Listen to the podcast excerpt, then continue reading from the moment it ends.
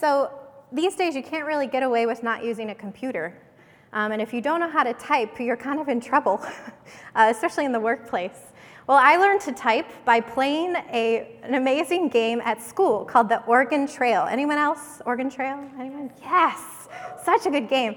I knew, I knew you would love it. Black screen, green symbols linked together to make graphics. It was incredible. Well, um, I learned to type using the Oregon Trail in middle school, and it's this game where you start at the general store and you stock up on supplies.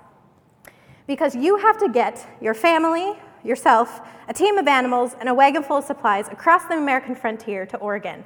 It's a several thousand mile journey, and it is dangerous.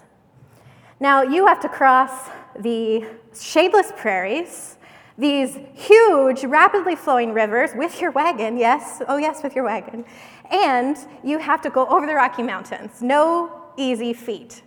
Now, I played this game a lot, and I loved playing it, but I only won a few times, and winning is living, right? Winning is surviving the Oregon Trail. Didn't live all that much, didn't win the game much, but I really enjoyed it. It was adventurous, and it was dangerous, and there was risk, and, you know, I was sitting peacefully in my little chair. I wasn't really going to die. But I never seemed to have the right amount of supplies or combination of supplies that I needed to survive whatever catastrophes came my way. But really, in the mid eighteen hundreds, uh, half a million people attempted the trip across the American frontier, and fifty thousand of them died along the way. Most of them walked it barefoot because they couldn't afford shoes. And they died, uh, dr- they drowned in rivers along the way, they got trampled by their own wagons, and some were killed by lightning and apple-sized hail. But the most common causes of death on the American frontier were cholera, wound infection, and accidental gunshots. No matter how prepared the pioneers were when they began their journey, just like when I began the Oregon Trail, they knew their lives would be at risk. But their desire for land and opportunity gave them the courage that they needed to push west, despite all these dangers. Now, the Bible is full of just as stories of, that are just as epic and adventurous and dangerous as the story of the Oregon Trail. We remember that Abraham crossed a huge desert. He went, walked thousands of miles with his whole family, and along the way he was threatened by foreign kings and hostile natives. And then Moses and the Israelites, remember, they spent forty years wandering around in a desert that had no natural resources of food and water. Even when they settled in the Promised Land, even their travel was risky. Remember the story that we call the Good Samaritan? It's in Luke ten, and it's the story where a man is found in the road, beaten, robbed, and left for dead. That was just on a, a really a day's walk from Jerusalem to Jericho. It's about fifteen miles. When God's people settled in the Promised Land, they were required to travel to Jerusalem three times a year for certain religious festivals. There's a group of fourteen psalms, starting with Psalm one twenty, called the Psalms of Ascent. And these are songs and prayers that tell the story of the Jews' pilgrimage to Jerusalem. Psalm one twenty-one is perhaps the most well-known to all of us because uh, the, the musical The Sound of Music and the song Climb Every Mountain made this, this psalm famous. Well, even though it's familiar to a lot of us, I think that you will be surprised at the amount of danger and at the amount of encouragement that you may have missed before. So I want us to dig into Psalm one twenty-one. That's our text for this morning. I'm going to read it to you from the New Revised Standard Version, and if you have the U version on your phone or whatever, it doesn't often have the New Revised Standard Version, so it's printed in your bulletin um, in the insert if you want to follow along. Psalm one twenty-one. I lift up my eyes to the hills. From where will my help come? My help comes from the Lord, who made heaven and earth. He will not let your foot be moved. He who keeps you will not slumber. He who keeps Israel will neither slumber nor sleep. The Lord is your keeper. The Lord is your shade at your right hand. The sun shall not strike you by day, nor the moon by night. The Lord will keep you from all evil. He will keep your life. The Lord will keep your going out and your coming in from this time on and forevermore. There it is. The scene is set. A Jewish pilgrim is about to travel to Jerusalem for a religious festival. Two things are very, very obvious in this psalm. First, there are many dangers on the way to Jerusalem. And second, the pilgrim has complete confidence to take on this dangerous journey. Danger and confidence. Let's go through them and compile a list. The pilgrim begins his list of dangers to the journey to Jerusalem right away. The phrase, "I lift up my eyes to the hills," is actually a major red flag. It's hard for us to see as modern readers because what we, we need to know stuff about Jerusalem and about the historical context. Jerusalem is in the center of a geographical region called the Hill Country. This is an area of steep hills and deep valleys that are really close together. So if you looked at the Hill Country from the air, from a helicopter, it would look like the backs of one hundred camels all huddled together. The topography makes this the perfect hunting ground for thieves. Lots of places to hide and many ways to escape. Also, the hilltops were where non-Jews set up altars to the fertility gods. On the altars, they made sacrifices to gods like Baal, who we read about in the Old Testament. Sometimes they even sacrificed their children or had orgies on these high places. These were perverted attempts to appease the fertility gods and secure the blessing of a good crop. No Jewish pilgrim could could go to Jerusalem without going through the Hill Country. And if that wasn't bad enough, if the list of threats, it just keeps growing. In verse three, where it says, "He will not let your foot be moved," this can also be translated shake or slip. Obviously, when your destination is a day or more's walk away and your only transportation is, if you're lucky, a donkey, but usually your own two feet, uh, there's a potential to fall. There's a potential for accidents. If it were me, I, I think Um, as faithful as I might have been if I lived then, I, I might choose to stay home. I'm not what you would call coordinated. My mom actually says that I can't walk and chew ice at the same time. But uh, I actually spent a summer semester in Israel studying, and I was jogging up some ancient limestone stairs, and I misjudged a step. They're not, you know, when they're ancient, they're not cut like nine inches, nine inches, you know, like we have stairs today. They're all, all kinds of measurements. So I tripped, and I took a nosedive. Well, I was going up the stairs, which is good because my momentum stopped. So I took a nosedive. Thankfully for my nose, my knee hit first. Not so thankfully for my knee. Um, it hit right on the edge of the limestone stair. And if you know anything about limestone, it has no give. So I am on the ground on these stairs. My knee is on fire. I am, I'm in so much pain I can't breathe. So once I finally, you know, get to a good place, I'm still in pain. I have to keep going up the stairs. So I get up and I keep walking, and I trip again, not a minute later, and I land on the same knee. One knee surgery and six months of physical therapy taught me that even a simple trip upstairs can be dangerous. So imagine walking miles and miles over the hills and down the valleys to get to a place you have to go. You could be in an accident. Verse six lists the last two dangers that face the pilgrims, the sun and the moon. Like in our Arizona desert, the Promised Land lacked shade trees. We can't really count on the Palo Verde and the olive tree to really give us that much shade. Now, we've all seen those uh, those uh, summer news reports where the tourists, they get stuck up on Camelback, or the Superstitions, and they have to go get them with a helicopter because they're lost or they're injured or they're dehydrated. Desert people know that the sun is no joke. If you're in it too long, you're vulnerable to exhaustion and heat stroke. That's just the way it goes. But in biblical times, it wasn't just the sun that was dangerous. The people in this region also thought that the moon had harmful influences. Folklore said that the moon god caused disastrous events. And the so-called medical experts of the day, whoever they were, um, they believed that the moon was the cause of fever and leprosy. Thieves, pagan worship, accidents, exhaustion, heat stroke, disasters, fever, and leprosy. Who is ready to sign up for a walk to Jerusalem? Anyone? Well, it makes so much sense then that the writer of Psalm one twenty-one, his first question is, from where will my help come? So we've cataloged all the dangers. Now let's feast on the good part. Let's focus on the pilgrim's confidence, which is strung throughout this psalm. The pilgrim gives a quick response to his own question. He says, my help comes from the Lord, who made heaven and earth. As we look carefully throughout the psalm, we will learn this, that God's presence and character are the source of the pilgrim's confidence.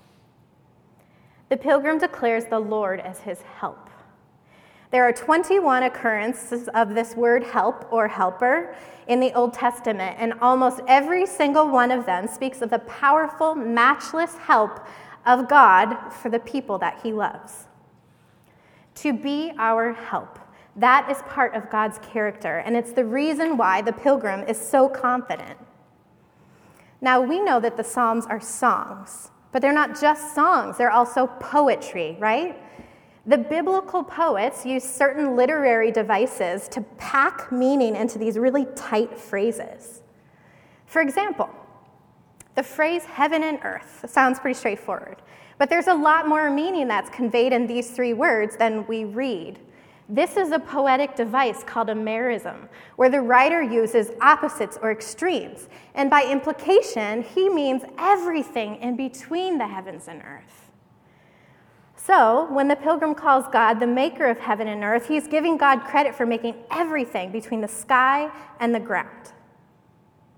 Should a pilgrim be fearful of powerless fertility gods when he or she belongs to the creator of everything the eye can see?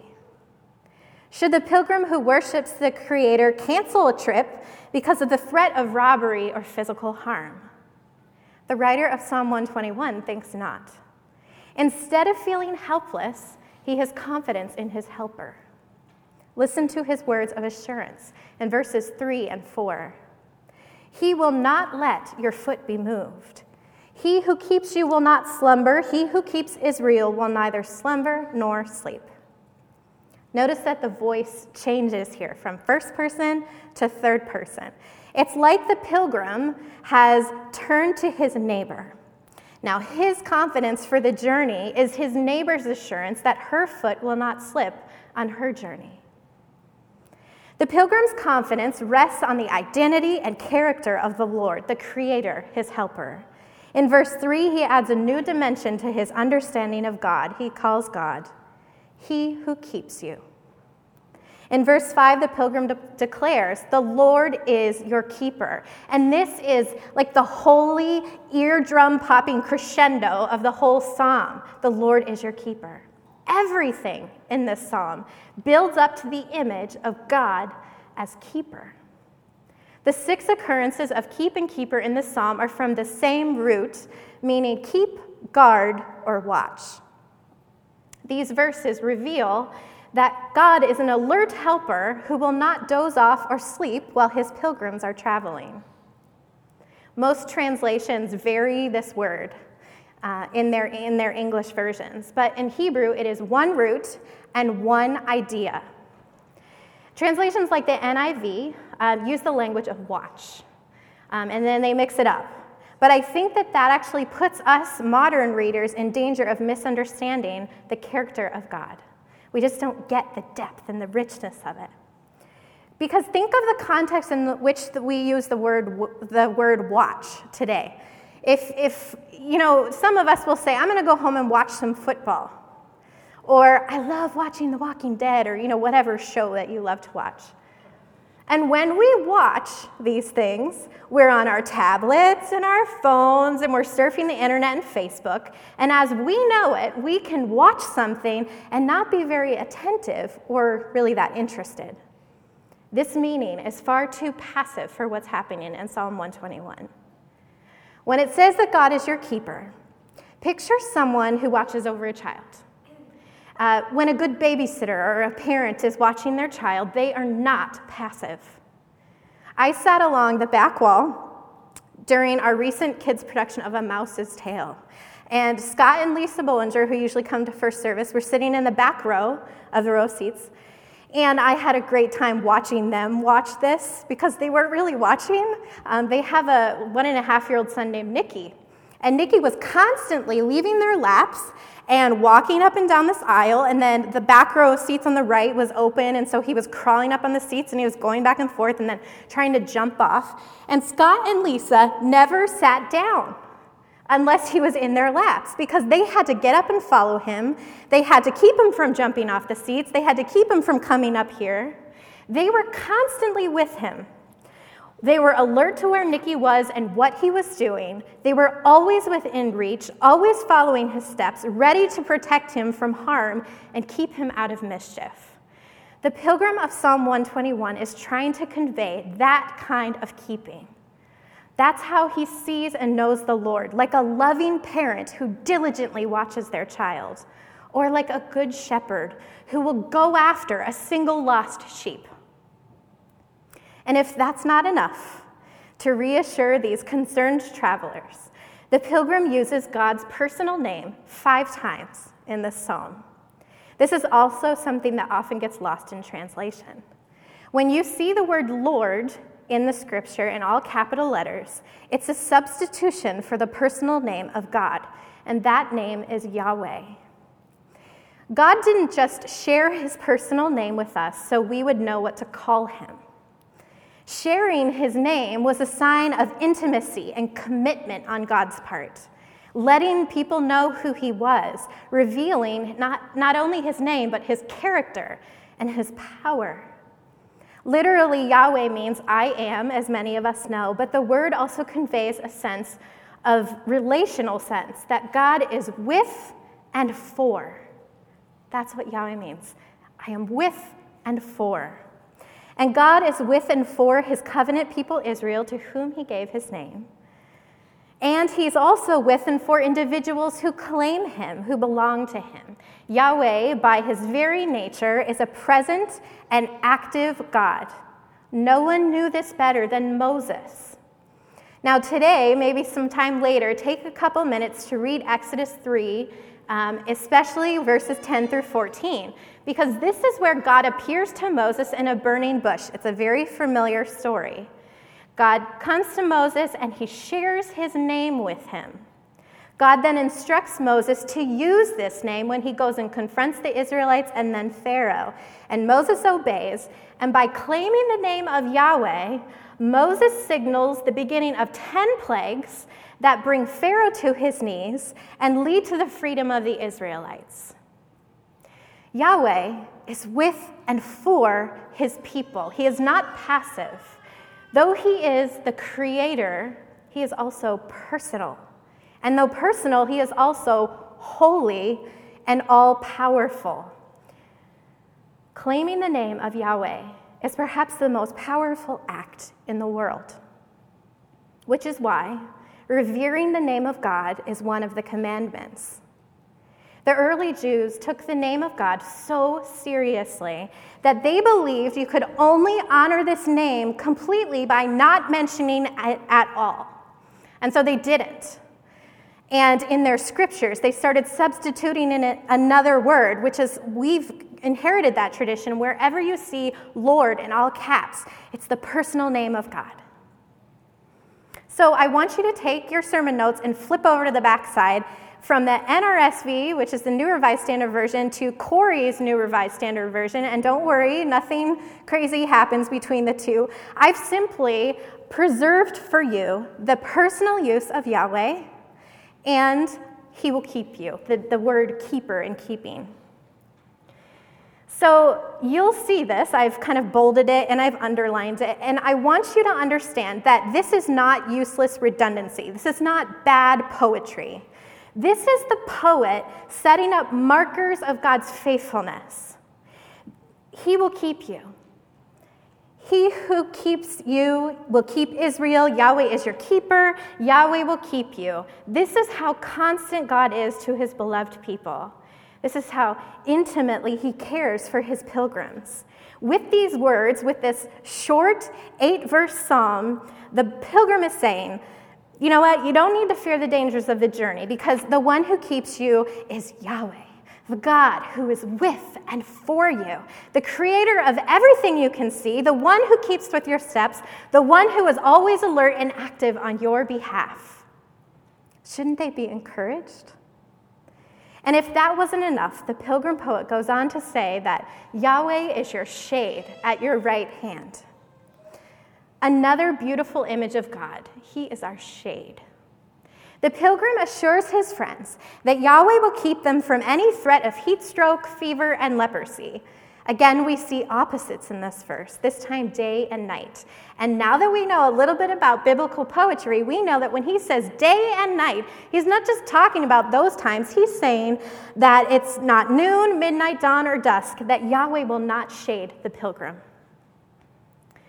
The last two verses of Psalm one twenty-one are like the finale of a song, expanding from four to eight and maybe even twelve-part harmony. Depends on how many people we have in the choir. We can make it even bigger. Yahweh will keep you from all evil. He will keep your life. Yahweh will keep your going out and your coming in from this time on and forevermore. Do you see what the pilgrim has done with these last two verses? He has left no wiggle room in God's ability to keep his people. With his strongest voice, he says, there is no form of evil, no threat or danger that will be able to snatch the pilgrim from his hand. There is never a time when Yahweh will not keep his people. Because the pilgrim knows who Yahweh is, he has complete confidence to travel to Jerusalem. That reminds me of the main point of our recent sermon series on Second Corinthians, where we learned that if you know who you are, you'll know what to do. Hey, you guys are listening. Fantastic. Well, the writer of this psalm is saying something very similar. He's saying, if you know whose you are, you'll know what to do. Thousands of years have passed since these psalms were written and sung, and few of us will ever make a pilgrimage to Jerusalem. Uh, because Jesus has come and fulfilled the law and the prophets, we're no longer required to go there to worship God three times a year. But this is still a psalm for us. You've heard uh, people refer to their spiritual lives as a journey. Has everyone heard this language? It's a metaphor that we use to help us make sense of the Christian life or just life in general. The Bible is full of imagery and metaphor of pilgrimage and journey. Did you know that before um, the term Christian was used, the people who followed Christ were called people of the way? People of the way. I love that. Now our pilgrimage is the way of Jesus Christ, and it's a daily one. Our path is to follow Jesus, taking steps to become more like him, navigating our way through the complexities and dangers of our daily lives as we're led by the Spirit. We are pilgrims on a daily journey in God's presence. Like our spiritual ancestors, our way has many dangers and threats. It would be foolish of me to tell you and foolish of you to believe that the Christian life is always safe and sweet. This pilgrimage we are on is a dangerous one. We lose our jobs. We are in car accidents. We're sued. We're diagnosed with diseases. Our loved ones die. We suffer from depression, doubt, and fear. We're tempted by things like addiction, lust, and materialism, and the list can go on and on and on. We are at risk every moment of every day. But all of that is like dust next to the fact that Yahweh is our keeper. If you cannot reconcile um, the dangers that you face in your life with the fact that God is good, then perhaps you've bought into a simplistic view of a blessed life. You see, many Christians today, I think, believe that being blessed by God means that you have or achieve stuff like health and wealth and status or anything having to do with any of those categories. A high school diploma, a college degree, a steady job with good benefits, a loving marriage, healthy, obedient children, a home, deep friendships. I could keep going. Aren't these often the markers by which we evaluate whether or not God has blessed us? But then some of us have a lot of this stuff. And how many of you who have some of these things have this profound sense that something, that you're lacking, that you need more, that something is missing? The truth is that you can have none of the things I listed or the things that you've listed in your head and be blessed. And that's because being blessed isn't about outward achievements or the accumulation of stuff, and it's really not even about inward feelings of satisfaction with your life. Being blessed, fundamentally, is about living in the presence of God. If you've committed your life to Jesus, then you are blessed because God is with you now and forever. Whatever your struggles, there is really no need to fear. Instead, you can have confidence to pilgrimage like our ancestor in Psalm one twenty-one. Your confidence to journey through each day rests on the fact that Yahweh is your keeper. Now, I know that this is one of those things that's a lot easier said than done, and that's why it belongs in that strange, mysterious, and wonderful category we call faith. I would not stand up here and preach this message about being confident and brave in the face of danger if I didn't know something of it myself. So I'm going to share my testimony, part of my testimony with you, and it goes like this. four two eleven oh two nineteen one. No, this is not a winning lottery ticket, so don't go use that. Um, this is kind of my pilgrimage the last couple years, Uh, kind of drizzled down into just a couple numbers. Four years ago, I felt God calling me to leave campus ministry. Uh, I'd been doing that six years, and serve a congregation. This call was affirmed by significant mentors and friends in my life. And a few months later, I resigned my position at a college in Pennsylvania and moved temporarily to Arizona.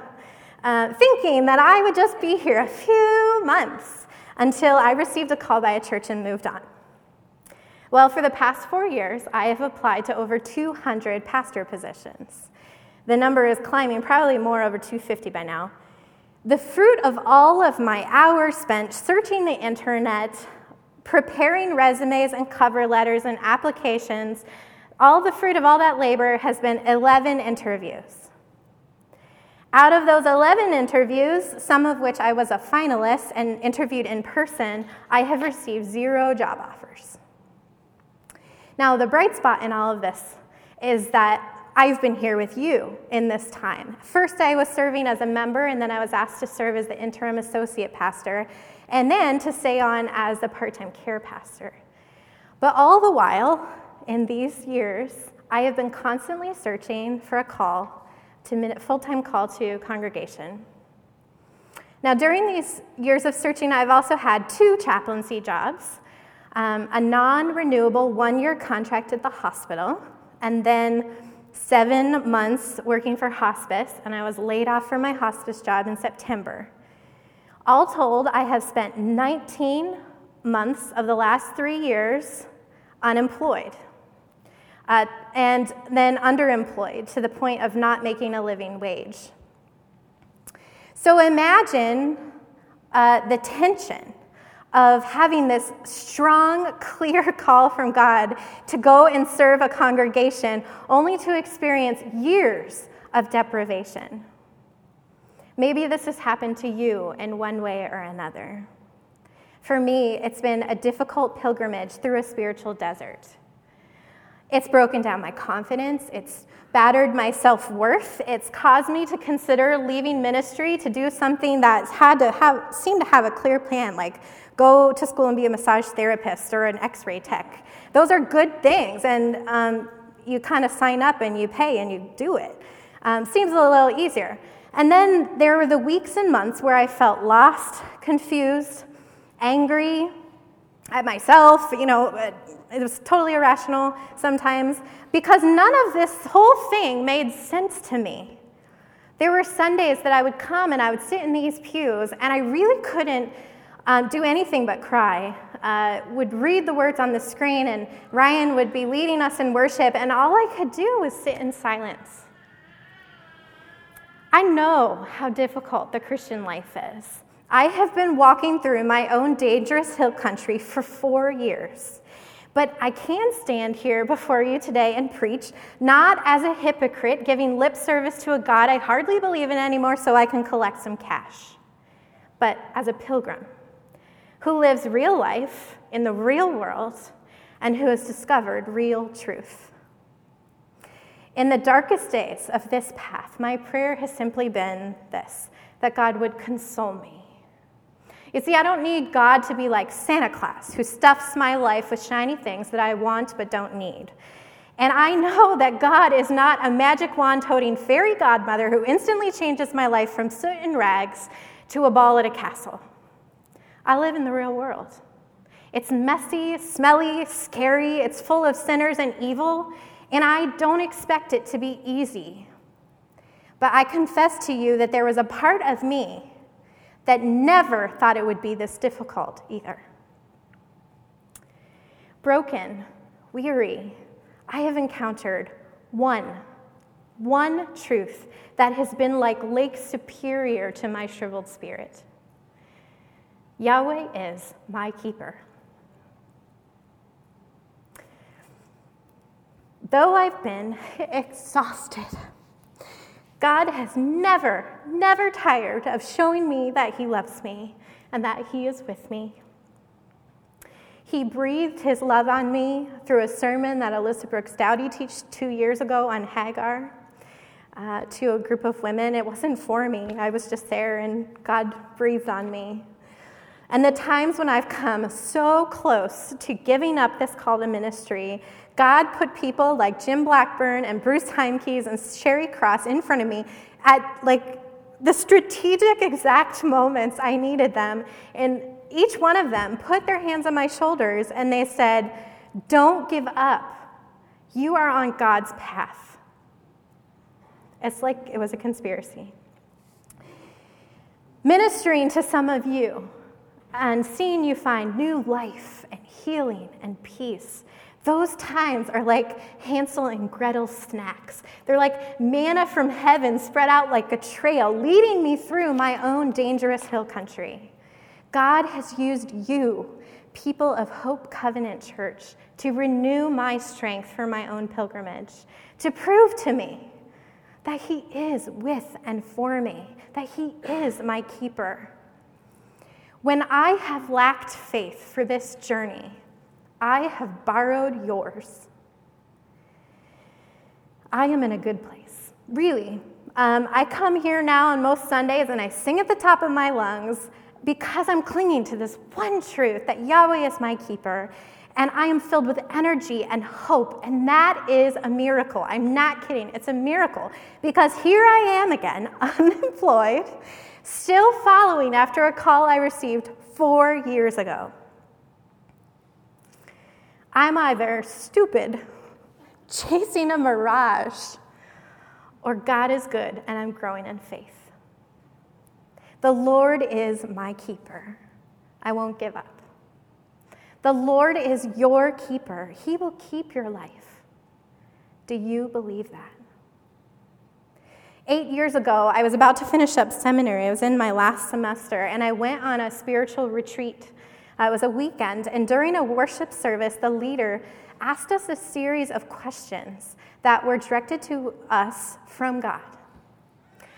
And the question that pierced my soul was, "Will you trust me?" Psalm one twenty-one teaches us that the real threat to a successful pilgrimage is not the danger along the way, and it is not God's resolve or ability to protect us. God's very nature is love. His power created everything from the heavens to the earth, and he will keep us now and forever. That is his promise to us. So the biggest threat to a successful pilgrimage is whether or not we will trust him. Yahweh will keep you, but will you keep him? I've had so many friends abandon their faith, run away from God when life got too confusing or too difficult or too fill in the blank. Now, that doesn't mean that God abandons them. I mean, what I know about God from the Bible means that he is chasing after them like a single lost sheep, doing everything he can to bring them back into his presence, to have them acknowledge that he is with them. But when life gets too confusing or too difficult or too fill in the blank, that is when you need to stick to the path, to stay in the fold, and to cling to the shepherd, Jesus. Borrow the faith of the believers around you who have survived their pilgrimage before you. Ask for help. Seek wise counsel. Fall at God's feet and cry out for him to console you, or whatever you think you need. Ask him to revive you by the breath of the Holy Spirit, to be a light that shows you the way in darkness, to gift you with faith, to be people of the way. Most of all, make your pilgrimage knowing that Yahweh is your keeper, that he is with and for you always, and knowing that you are blessed. Blessed is the one who perseveres under trial, because having stood the test, that person will receive the crown of life that the Lord has promised to those who love him. Let's pray about these things.